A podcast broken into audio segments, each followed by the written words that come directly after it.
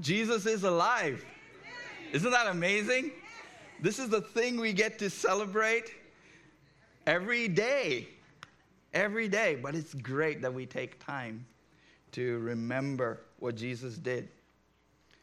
So, whether it's a Good Friday, Bad Friday, or an in between Friday that you had, I had a semi interesting Saturday.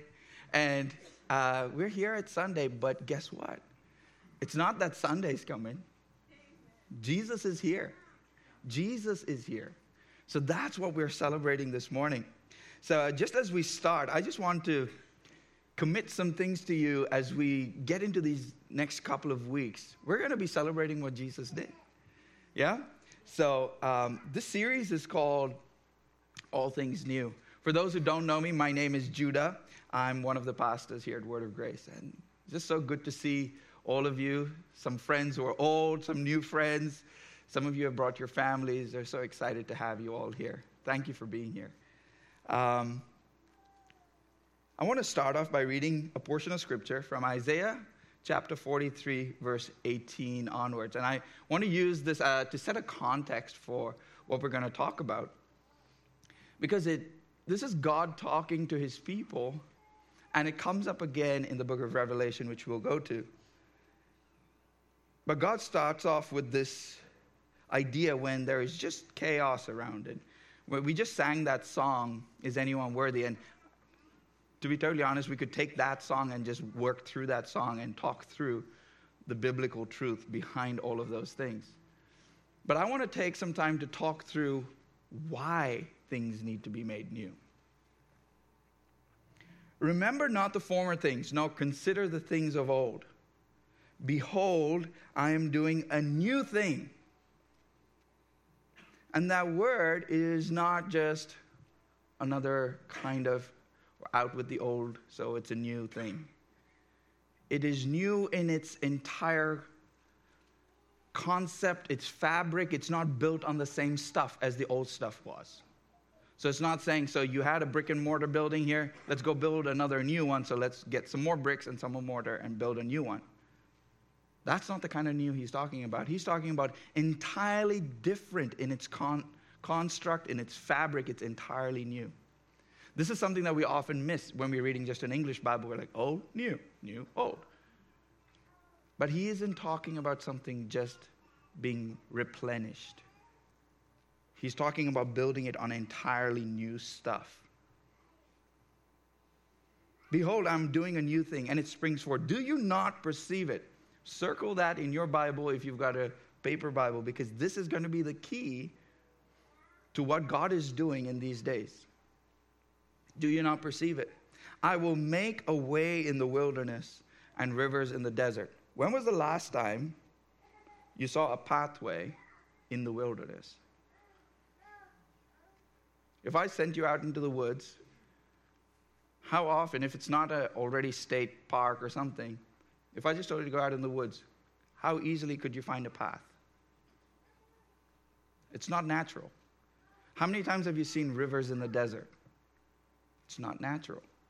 So that's the concept here. So it goes against the grain of what you think should happen here. The wild beasts will honor me, the jackals and the ostriches. These are desert animals, right? So God will bring forth. So is it trying to talk about ostriches and jackals here? Is that the, the, the truth here? No. He's saying, even the places where you think this shouldn't be, he says, they will come. I will give water in the wilderness, rivers in the desert to give drink to my chosen people, the people whom I formed for myself, that they may declare my praise. Skip ahead. So, God does his work of salvation. He brings us into what Jesus has done, and we'll unpack that as we go. But I just want to set this context. And in Revelation chapter 21, this is at the end of all things. This is after all judgment has been given. This is after everything has been settled in heaven and on earth. And he says, Behold, the one who was seated on the throne said, Behold, I am making all things new. Again, that word is not just re this reformed, it is completely restructured, refabricated, redesigned. It is new. That word new is going to come up as we talk through the next two weeks because this word is going to be, it's the Greek word kainos. It is not the word neos, which is where we get the word new from, neos. Okay? Where's, give me a new shirt. So go throw the old one off, go get a new shirt. No, he's talking about, I'm going to give you something that's Kevlar coat. I'm just trying to give you like a concept for saying this is not just a cotton shirt. It's not swapping something out. He's saying this is completely different and it functions differently. So I want you to just see these two concepts together. He's doing a new thing that is not based on what you would think is just like, Oh God, do we see the world is broke? We do. Do you see the shadows deepen? We do. And we all know that we just, if we could only just get through, we do. And we get into that kind of a mode of, oh, can we skip to the good part? No. And it's one of those things where we want to like shift to just make it okay. And God was never in the okay business. I want you to hear this very clearly. He was not in the business of making it just all right. What I'm going to say might scare you a little bit at first, but I want you to capture this. Because I think you'll understand it when I say it. God is not in any kind of competition or fighting against evil. You watch enough Marvel movies, you watch enough Star Wars, you feel that there is like this battle going on where the good guys and the bad guys have a go at each other. The bad guy nearly wins, and then the good guys come from behind. This is not one of those things. God is entirely, this is what we mean when we say God is holy. He's not in the same zip code as anyone else. Satan is not the anti God. You're hearing me? And I want you to be very careful when you're listening to this. Satan is not God's rival. Okay? It might be controversial for like especially if you've not heard this uh, before. Satan is a created being he fell from glory. So it's not, it's not like he's trying to say, I'm going to take you on, God. No contest there. With one word, he cast them out of heaven. And all of his posse, all of them. So, this God who declares these things, it's not like, oh, guys, well, I'm sorry, they messed it up. I'll try and make it better, okay? No, no, no. When he's talking about making all things new, I want you to see the mindset of a God who says, I am above all of this and I am making all things new. I'm not in competition with somebody to try and win this one. I'm not trying to win a battle that was started by somebody. So when we see what happens in Good Friday and Easter and we celebrate these things. Jesus' crucifixion was not like this big battle where he had to somehow squeeze a eke victory out. He did this to fulfill the perfect law of God. Some of you might not know Jesus personally. And based on your experience with church, you might even feel, I've always felt God was this judge who was judging what I did wrong. Couldn't be further from the truth. That was not God's heart at all. He designed us, He fashioned us for fellowship with Him. When we believed a lie, he says, I will make provision for it. And the way a God who is holy, a God who is amazingly just, who is complete light. That's something I want to talk about in a second. In him, there is no darkness at all. So, the moment sin was found, he cannot be in the same vicinity. Think about that. It wasn't that he had an issue with you, he had an issue with the darkness that surrounded you. And Jesus says, Father, I see how much you love. When you see John 3:16, I pray it becomes more than just a verse we all know. God loved the world so much, and Jesus says, Father, I see the love that you have set on these people who have gone astray. I will go. Because the penalty for sin or separation or darkness is death.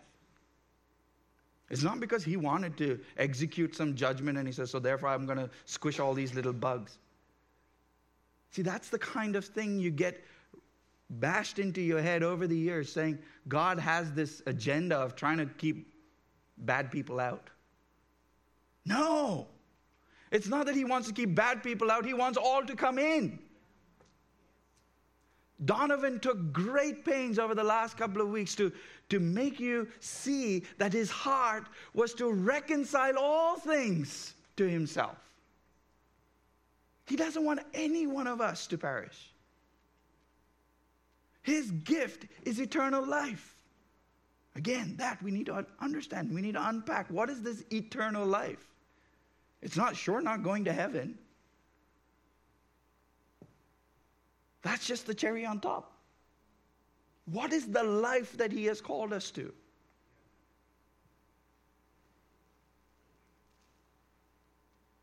Genesis chapter 1, verse 1. In the beginning, God created.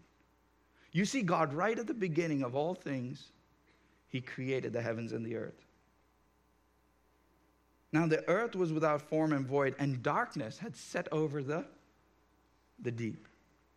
And the Spirit of God hovered over the waters. And what did God do? He said, Light. Now, when you read that, what is the first thing that comes to your mind? Suddenly, like everything shines. In the middle of this dark, tumultuous kind of, like you get that, that, you know, the smoke and you start to see waters around, you know, like all those movies. And then suddenly light shines. Where's this light coming from? Where is this light coming from? Okay, he said light. What is this light? It sure is not the sun, moon, and stars because that was created on day four. So, what are we talking about? Let's go to John chapter 1. In the beginning, so this, again, this again starts with in the beginning. In the beginning, what? What's the word? And the word was with God, and the word was God. He was in the beginning with God. All things were made through whoever this word is. This person, the word, everything that you're seeing was made through him. So if in the beginning God created, we know that this word person had to be there in the beginning with him. We're about to discover who the word is. And without him, not anything has been made that was made. In him was, okay, new concept there. In him was life, and this life was the light of all mankind. The problem is we think of that in an intellectual sense. He was going to brighten up our future. No, mm. We're still talking about in the beginning. And this word became this light does what? The problem is we think it's just now. It's something that just happened right now. This light, when God spoke, his son was with him in the beginning, and light shone on what was a creation that was in chaos.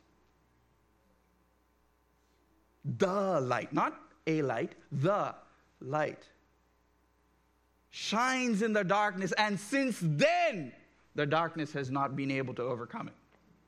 Since then, since Genesis 1 1, when God said, Let there be. So when, we when we see that Jesus took human form, that is all it is. It's not that Jesus suddenly showed up. Hello? Think through this. Jesus did not suddenly show up on the human stage and be like, ah. He is, it's that he took the form of a servant. The light has been shining. But the darkness has constantly been trying to ascend. And he says, I have set my spirit. And right through the Old Testament, you would see God by his spirit come upon different people. Some people encountered Jesus in person. Until the right time, and again, this is an amazing word in the Greek. It's the word kairos. Just like that word kainos, which is a new thing, which is entirely different, the word kairos is at that opportune, ripe moment. It's like, when's the right time to have a baby? Ask a mom that. Now is the acceptable time for a mom. Can you wait? How do you know the baby's fully cooked? Like, is it now, right before, after, few days late? Like, in, in our human understanding, and I want you to get this, this is how God has designed everything to work. It's this word kairos. At the opportune time, it is a now moment. It is never a certain linear moment. It's not saying in 2022 on August 15th on at this time. No, no, no. For him, time is now. Which is why in Scripture it says, Before the foundations of the world, the Lamb of God was. How can he be slain if he only showed up in 30 odd AD to be crucified? Because we are talking about linear time, and he says, Before I was there and I spoke these things in. Jesus has been here. In this moment, as a mother or as a someone who farms or someone who plants, when is a fruit ripe? When the fruit is ripe. Give or take this time frame, you can somewhat guesstimate. When will a flower bloom? You can guesstimate. About three days, about two weeks, about nine months. But that baby's to come when the baby's to come. That fruit's to fall when that fruit's to fall. You do not know that precise moment which is how no one knows when the Son of Man will return. Nobody knows. Even the best scholars cannot figure that out. We have the signs. So when, when we're talking about God, I want you to see we're not talking about someone who's trying to play according to our rules. When he talks about doing a new thing, get your kind of new out of your head. That's what I'm saying. Get your kind of when I get better kind of thing out of your head. What Jesus did was not trying to make you a better person. What Jesus did was not trying to make dirty people clean, clean enough that God won't flick them. Do, do you see these kind of, it's, it's like secret things that sit inside our religion. It sits inside our head, and we feel like, ah, oh, I screwed up today. I, I don't feel I can go to God. That is fundamentally false. This is why we have a father. Donovan, when he was talking about why does God the Father run? The moment he sees his son turn, including that very self righteous son who thinks they had done everything right, God was after their heart. He says, I want union with you. Circle that word in your notes. God is looking for union with you, which means sharing something with you in total harmony. That's what union speaks of. It's not just standing next to each other, it is a harmony. That's what marriage was meant to be. union we're about to have? Okay, we'll get to that when we get to that. So this light shines in the darkness, and the darkness cannot overcome it. To make this point clear, Colossians 1, verse, 20, uh, verse 15 to 22. He, this is Jesus, is the image of the invisible God. And he is what? The firstborn of all creation. He was there right at the beginning. For by him all things were created in heaven and on earth the visible and the invisible, whether thrones or dominions or rulers or authorities, all things were created through him and for him. And he is before all things, and in him all things hold together. He's the gel of all creation. And he is the head of the body, the church. He is the beginning the firstborn from the dead. Now, that's what we're celebrating today, right? Why is that important? Why is him stepping through the threshold of death significant? That in everything, he might be the first person. That in everything, there's no one else who gets to say, I got there first. For in him, the fullness of God was pleased to dwell. Again, if you've got a Bible, circle that. The fullness of God, not the halfness of God, the God one by three, so 0.333 of God. No, this is not a splitting up of God. The fullness of God was manifest in Jesus.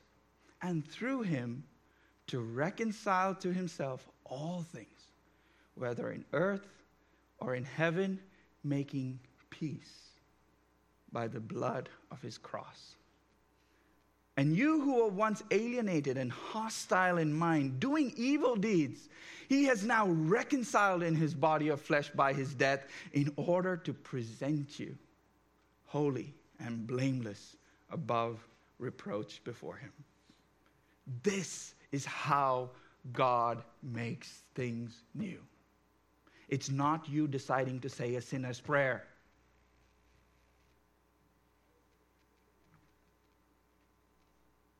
The making new of things was something that he started way before you and I got here. And he sees a people who are lost and he says, I will make reconciliation on their behalf. So I will go. I will go for them.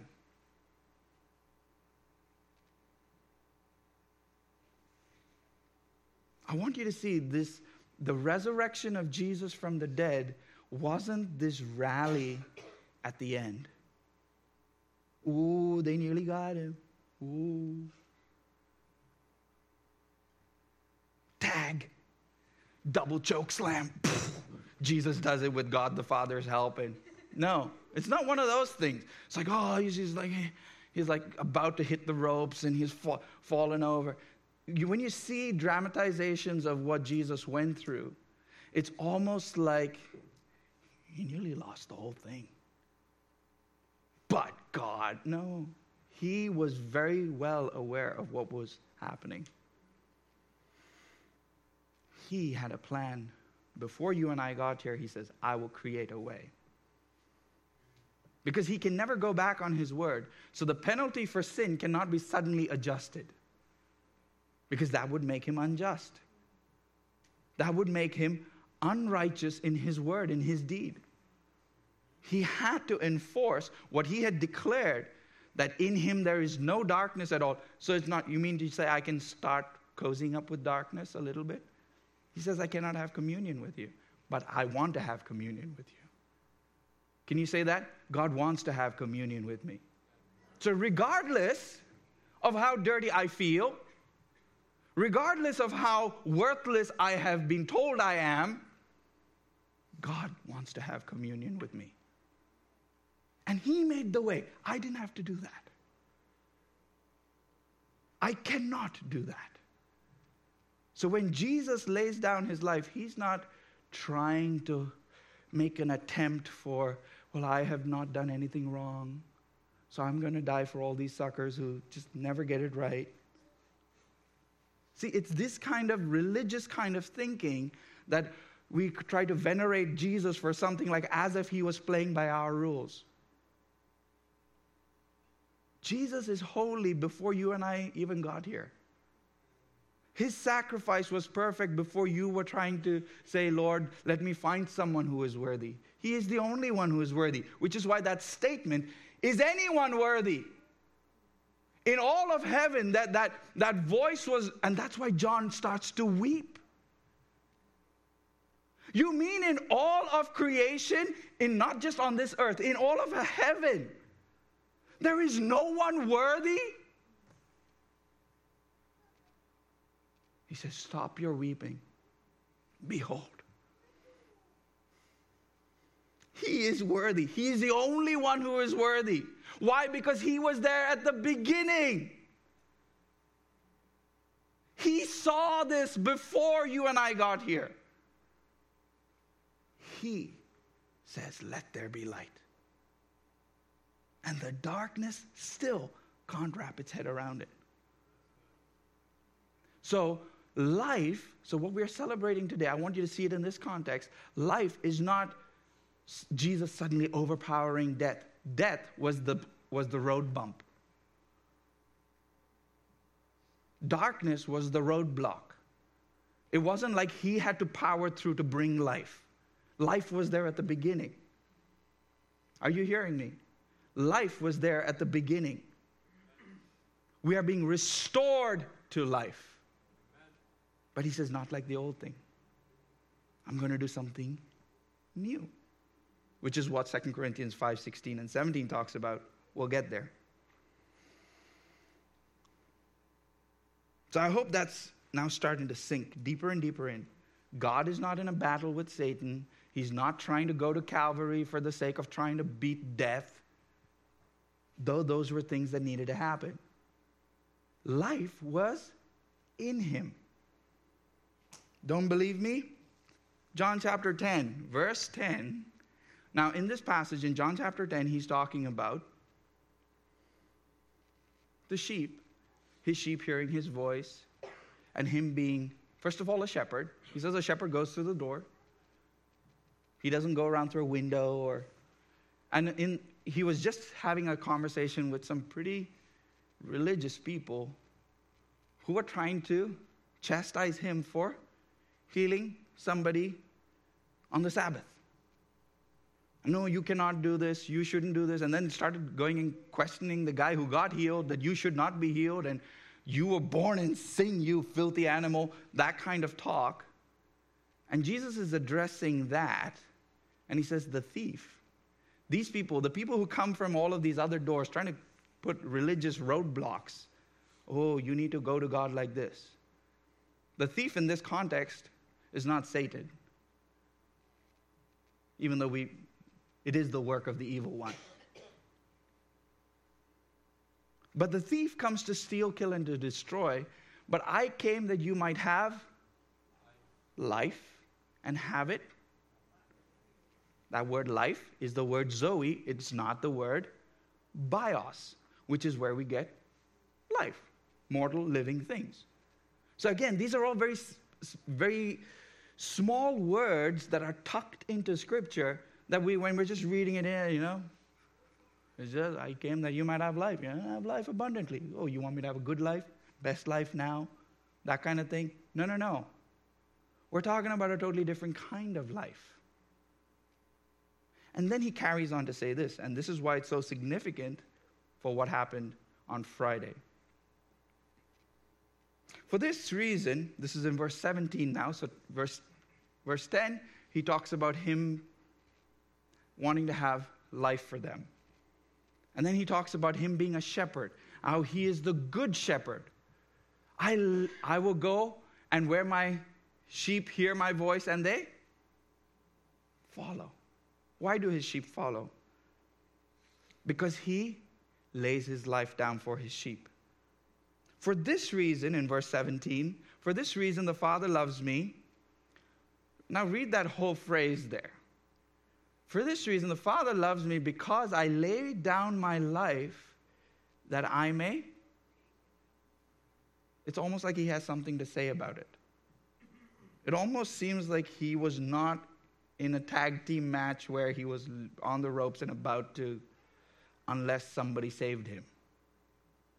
This was part of the plan, right from the get go. This is not a Good Friday miracle. For everyone else out there, it was. This was something that he had already planned. Just in case you were confused, the next verse. No one takes it from me. Do you need any more clarity? Can anyone take Jesus' life? Can crucifixion take Jesus' life? This is why it is so significant that when Jesus, again, I'm going to go over some of the Good Friday context. When he had accomplished everything, he says, What? It is. And then what does he say? Father, into your hands I hand it over. I have done what I came to do so that you, the people that you set your affection on, might be reconciled. I have done it. I have, and this is why when you remember we were just singing that first, the veil is torn and the doors fling wide. Why was there a veil in the first place? Because we could not behold the glory of God and live. And he, when he said, It is finished, the account says, and the veil in the temple ripped from top to bottom. Suddenly, in that instant, the passage that has blocked us from the glory of God, from communion with God, has been removed. You are not on the outside. You are not unworthy. Because the one who is worthy, the only one who is worthy, took his place and he says, It is done.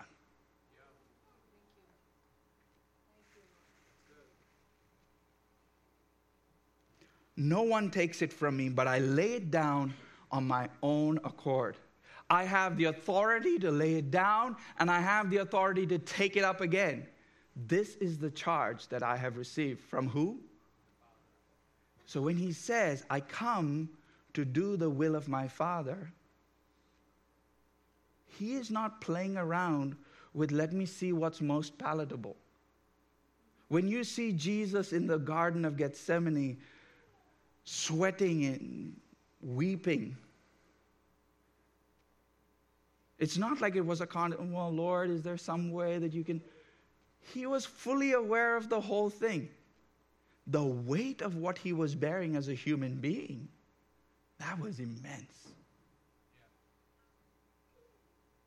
But not my will, but yours be done. And that word done, his will being done, read Revelation chapter 21. The one who is on the throne declares, It is done. It's done. What is done? The will that I have set forth before the foundations of the world, that many might enter in. So we're talking about a story that goes way outside of 3080, 3380, whatever, whichever way you'd like to see it. Goes way beyond 2022. Goes way beyond the end of this age to when all of those scrolls are opened, every judgment is passed, and he says, God will now dwell with us. What was that last verse? Whitney, can you put that last verse up of uh, Is he worthy? Does God intend to dwell again with us? Because guess what? Until that moment comes, he says, I want to open a pathway for you to have communion with me. So I will send you my Holy Spirit. He will be with you from this day forward to the end of this age, when guess what? I make all things new. That's where Revelation 21 kicks in. And he says, And I see from out of heaven uh, the city of God descending. And God says, I will make my home there. God will make his home with us.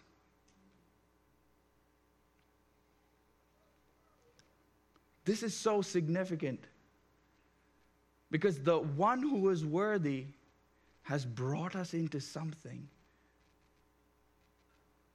where he is not just biding his time in this generation. Think about the chaos that you see around you. See it in the view of the one who is the light. This is not a contest. This is not darkness almost winning out.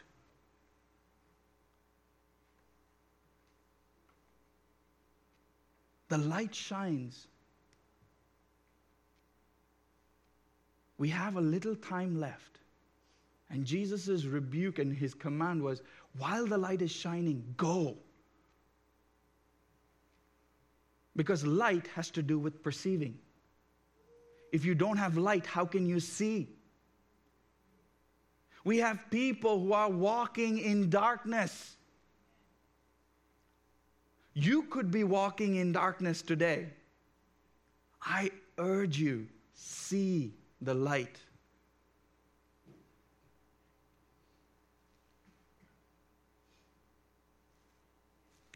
If the rulers of that age had understood what was going on, 1 Corinthians chapter 2 verse 8 says,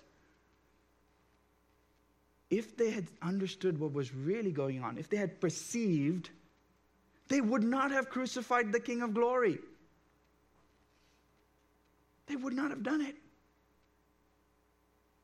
It was a stupid thing to do. But he says, Seeing you will not see, hearing you will not hear. So the command to churches today, if you read through Revelation, if anyone has ears, let them hear what the Holy Spirit is saying to the churches. So when we come to Easter, yes, I, and this is why, even though it's, can we skip to the good part? We don't want to skip to the good part of just us having a better life. There was something that Jesus did. He says, I want to attach you to the life that I have that is not like your bios life. It's not about how many years you get to live down here. So when now suddenly scriptures like, My life is not my own, you have been bought with a price. Galatians 2:20, it is no longer I who live, but Christ who lives in me. These are all not just trite phrases. It's because unless Jesus is living his life in you, whether that be success or suffering, life cannot be overcome. The light that is inside you will bear fruit, regardless of what the situation is. In the midst of a battle zone like what Ukraine is, Stop looking at the enemy as the one who has the upper hand. This is a no contest. The problem is we want to preserve our life and hope he makes it better. And the challenge Jesus always says, Will you lay down your life?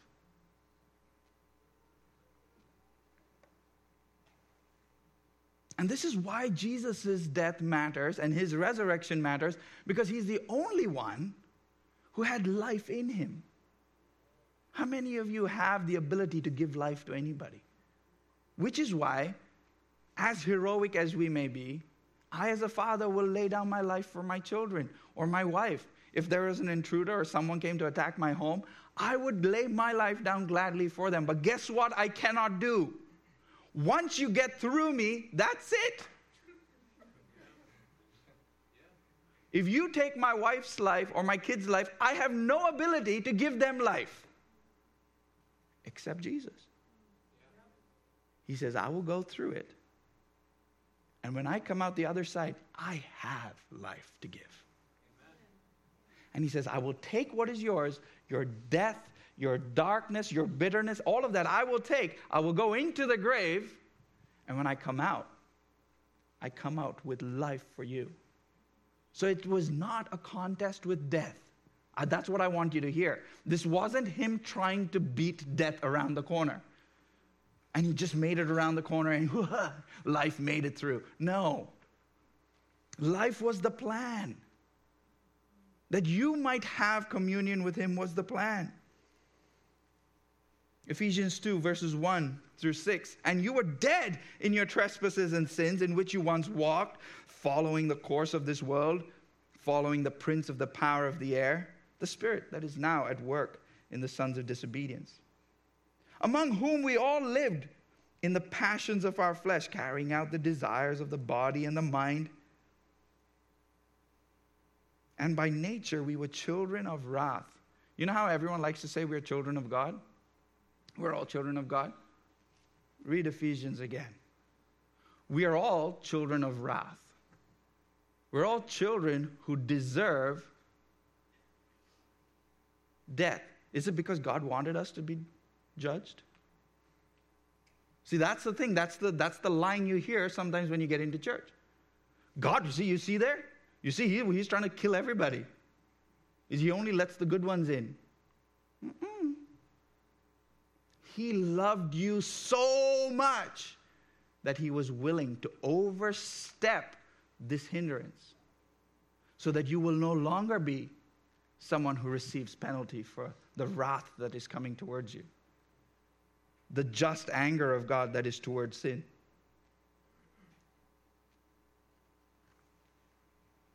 But God, that's one of my favorite verses.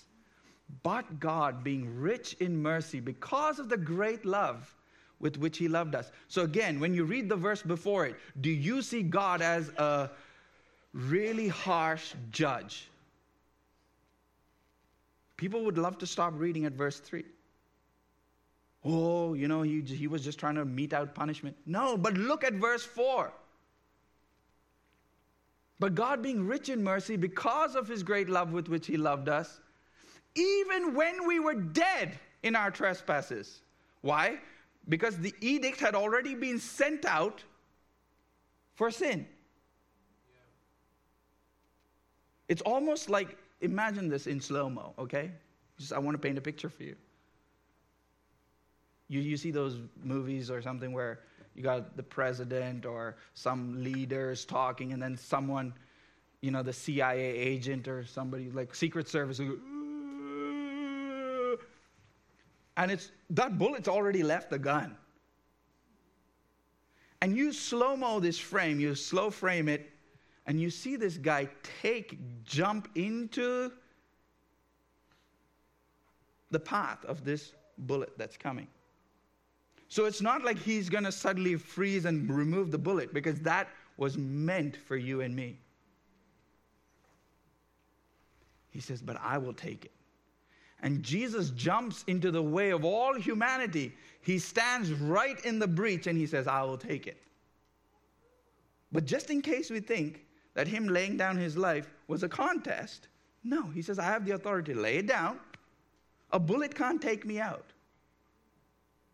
I want you to understand that. So, him being fully God matters. Him being fully man matters. He's not just God man. He, he had the authority in the midst of his suffering to take on the punishment and just walk straight out of it. But he went through the final frontier, which was death, the penalty for it, so that he could be raised up again, so that you could have life. He did not need life from somebody, he had life. He is the life.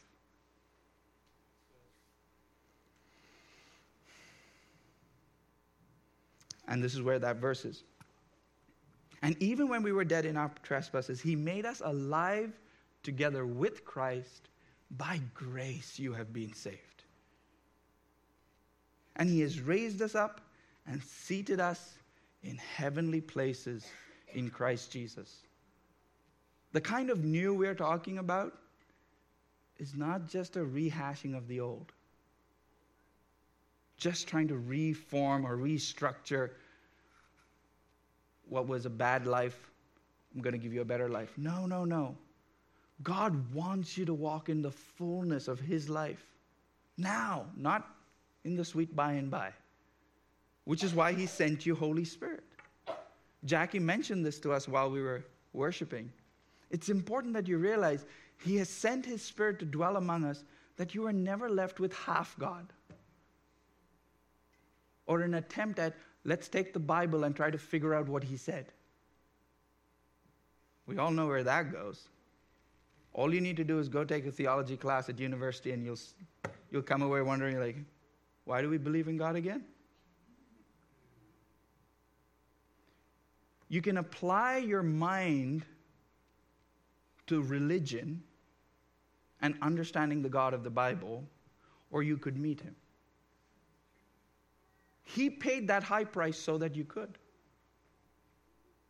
He was not playing, let me be God to you so you can stand there and just worship me. The point of worship was that you would know him. That's something we miss.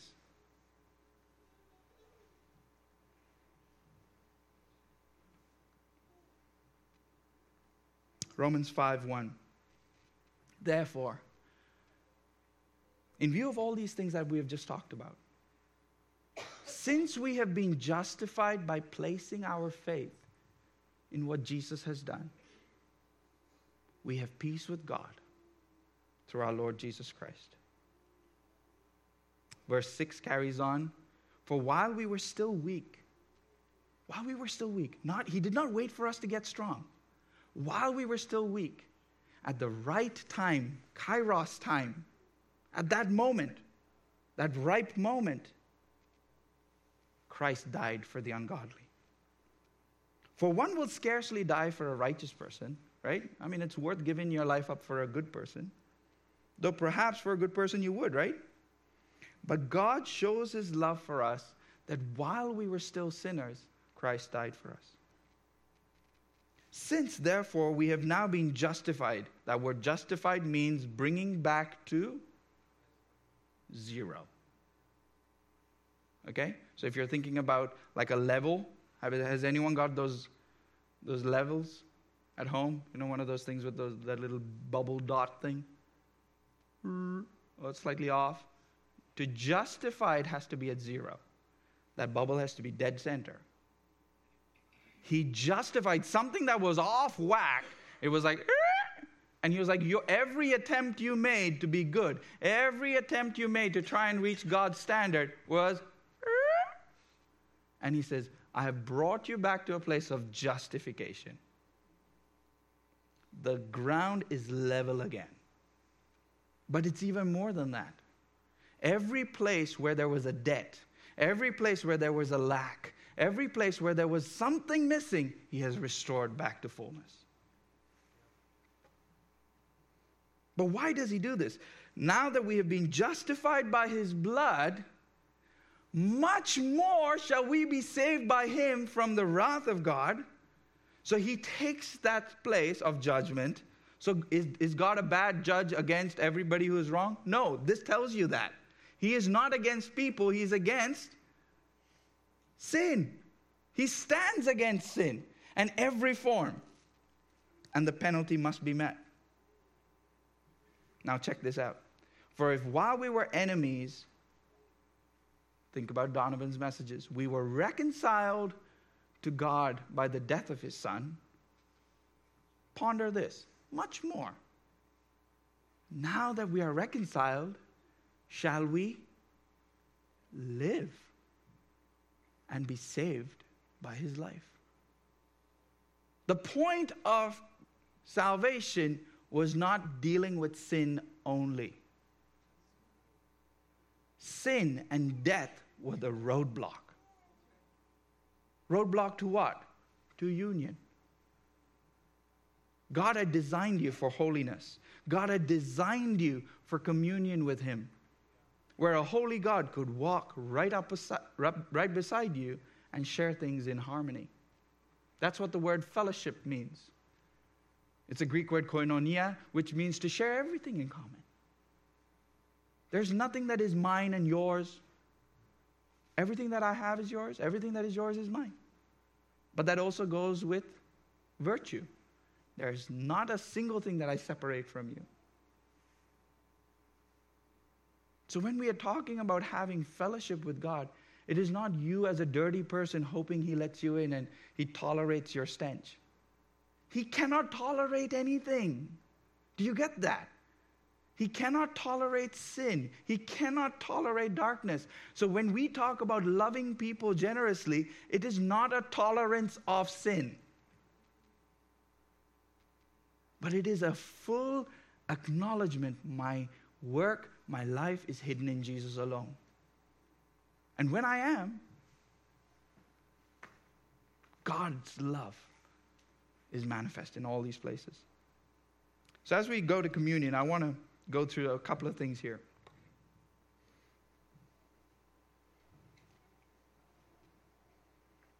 Verse 1 of chapter 6. We're going to keep going in Romans. What shall we say then? Are we going to continue in sin so that grace may abound?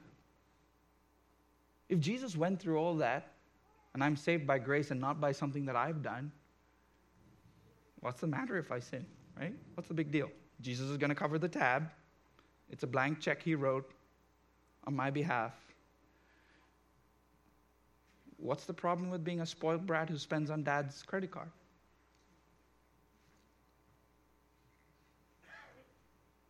By no means. How can we who have died to sin still live in it? Are you trying to talk about trying to become a better person or you're trying to talk about life in that context. Your life is not based on your bios. You have a new Zoe life, an abundant life that has been given to you. Do you not know that those of us who have been baptized into Christ were baptized into his death? When Jesus went through death, he was baptizing us into that work. We were buried with him by baptism into death, in order that just as Christ was raised, by, was raised from the dead by the glory of the Father, we too might walk in what? We might walk in what? Newness of life. Not just Christian kind of talk life not just I read my Bible every day life. It's an entirely kainos way of life, not a neos way of life. Do you hear me? It is not just you trying to recreate what is a good person. Good person stuff will not hack it with Jesus.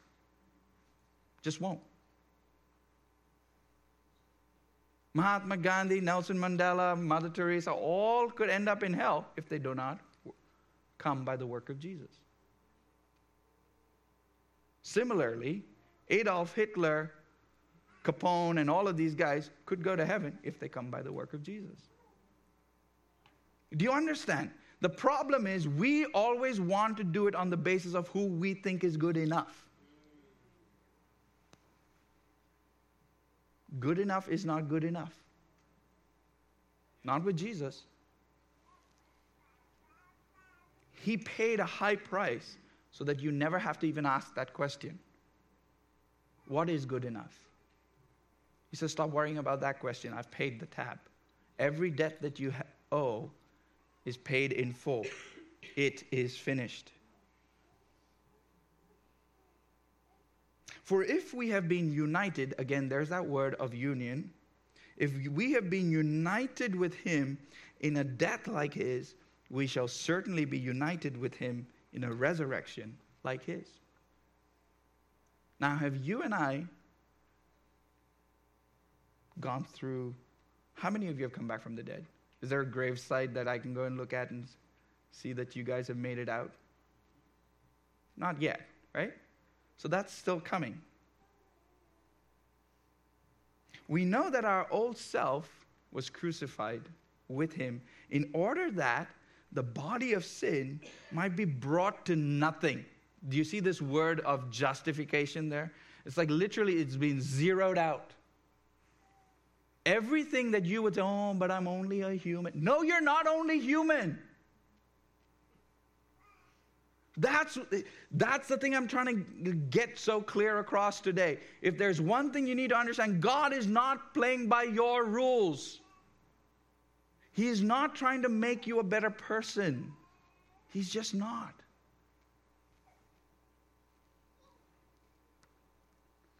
He has made sure that your body and all of your failings, your weakness, does not get a say in the matter. Wow.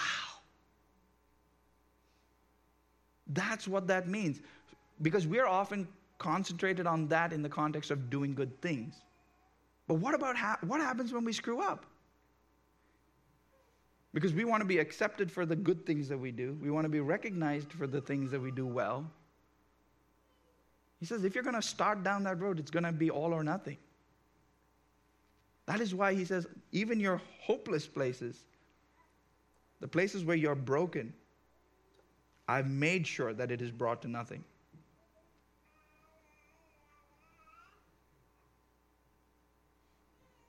We know the one who has died has been set free from sin. This is something that I don't think many of us as believers get yet. It's because we're so married to this kind of make it better kind of theology where we feel like God requires us to be just a little bit better than we were yesterday. He says, if you have died together with Christ, you no longer live. So when you say, I'm a sinner, which is why I have a problem with that phrase. I fully accept that I'm a sinner who is being saved by grace. Not even for a second will I say I'm not a sinner who was saved by grace. But having been saved by grace, I'm not a sinner any longer. Because Christ sees me as someone who is a son perfected by the only one who is worthy. I am perfected by the only one who is worthy. So that is why we come to that passage. So just because we got grace, do you think you can keep on sinning? Oh, no. No. But stop calling yourself a sinner either. You, you get that? The problem is we were saying, well, I guess since I don't get it right all the time, I should call myself a sinner. No, you're a son of the Most High God. You're a daughter of the King. Everything that Jesus has is yours. Are you going to have to learn to work into that? Are you going to have to learn the way of the cross? Are you going to have to learn how to submit, how to obey? Absolutely. But not for a second is he treating you as a sinner. I just want that to be clear. He never treats you as a sinner, he sees his son. Which is why it matters greatly that you come through the doorway of Jesus. If you come any other way, any other way, you're a sinner. Straight. He, and you'll get knocked down the moment you try walking close.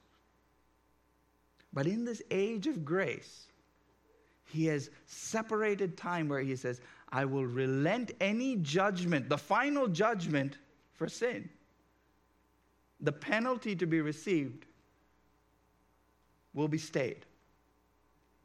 So there's a free gift right now on the table for anyone who will receive it.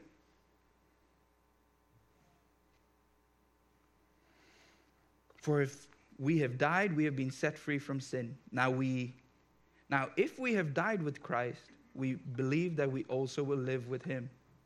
Verse 9. We know that Christ being raised from the dead, will never die again. Death no longer has any sort of power over him. For the death he died to sin was once for. This is why I'm saying that. The death he died for sin, he died. How many times? Once for. So are you a sinner? Either Jesus' work took or it didn't. Because uh, if, if, if you are still a sinner, he'd have to die all over again. If there was no justification, and this is why it's so important that we get this straight. If there was no justification, you're constantly having to live up to that mark. But if there is justification, we stand only by the work of Jesus. This is why it is fundamentally something that we need to get out of our stinking theology. God is not looking for you to be a better Christian. He's looking for you to step in humility and say, Lord, it is only by your work. Is anyone worthy? Is anyone whole? Is anyone able to break these seals and open the scrolls? The lion of Judah has conquered the grave for you and for me. He is the only one who is David's root, who is the coming king.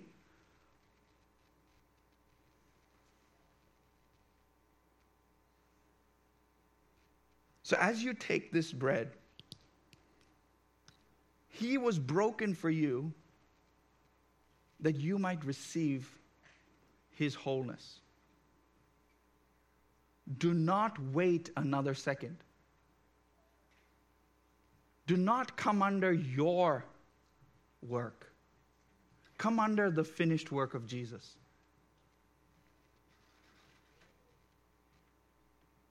What I'm asking you to do today is a simple thing, but it is a costly thing.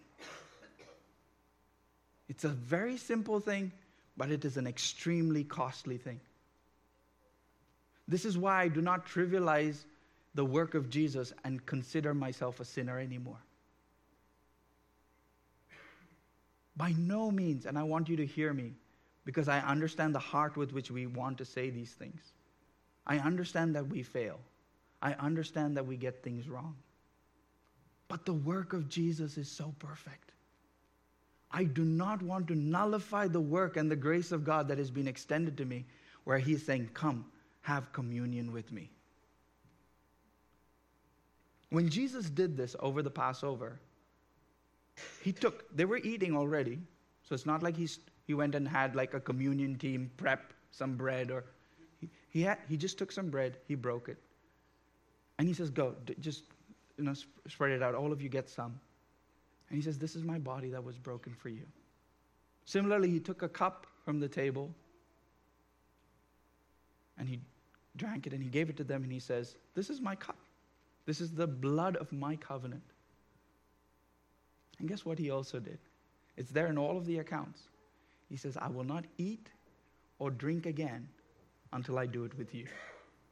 So, what you and I are doing right now is significant he says, I want you to do this because our Lord is waiting for us to come and share this meal with us. He says, I died for you. I laid down my life for you that you would have my life, my wholeness. I want you to do this constantly. Just do this together. Remind each other that I'm coming back. Do this as a sign that I'm coming back for you. And when you and I meet together, when He makes all things new, He says, We will eat and drink together. So, right now, I want you to do this in anticipation that your Lord is coming. Thank you, Jesus. Lord, we thank you for wholeness that we receive in you. So, Lord, right now, we, as we drink from this cup too, Lord, we thank you that you, your life was laid out for us, that we might have everlasting life. So we drink deeply of that life today. In Jesus' name.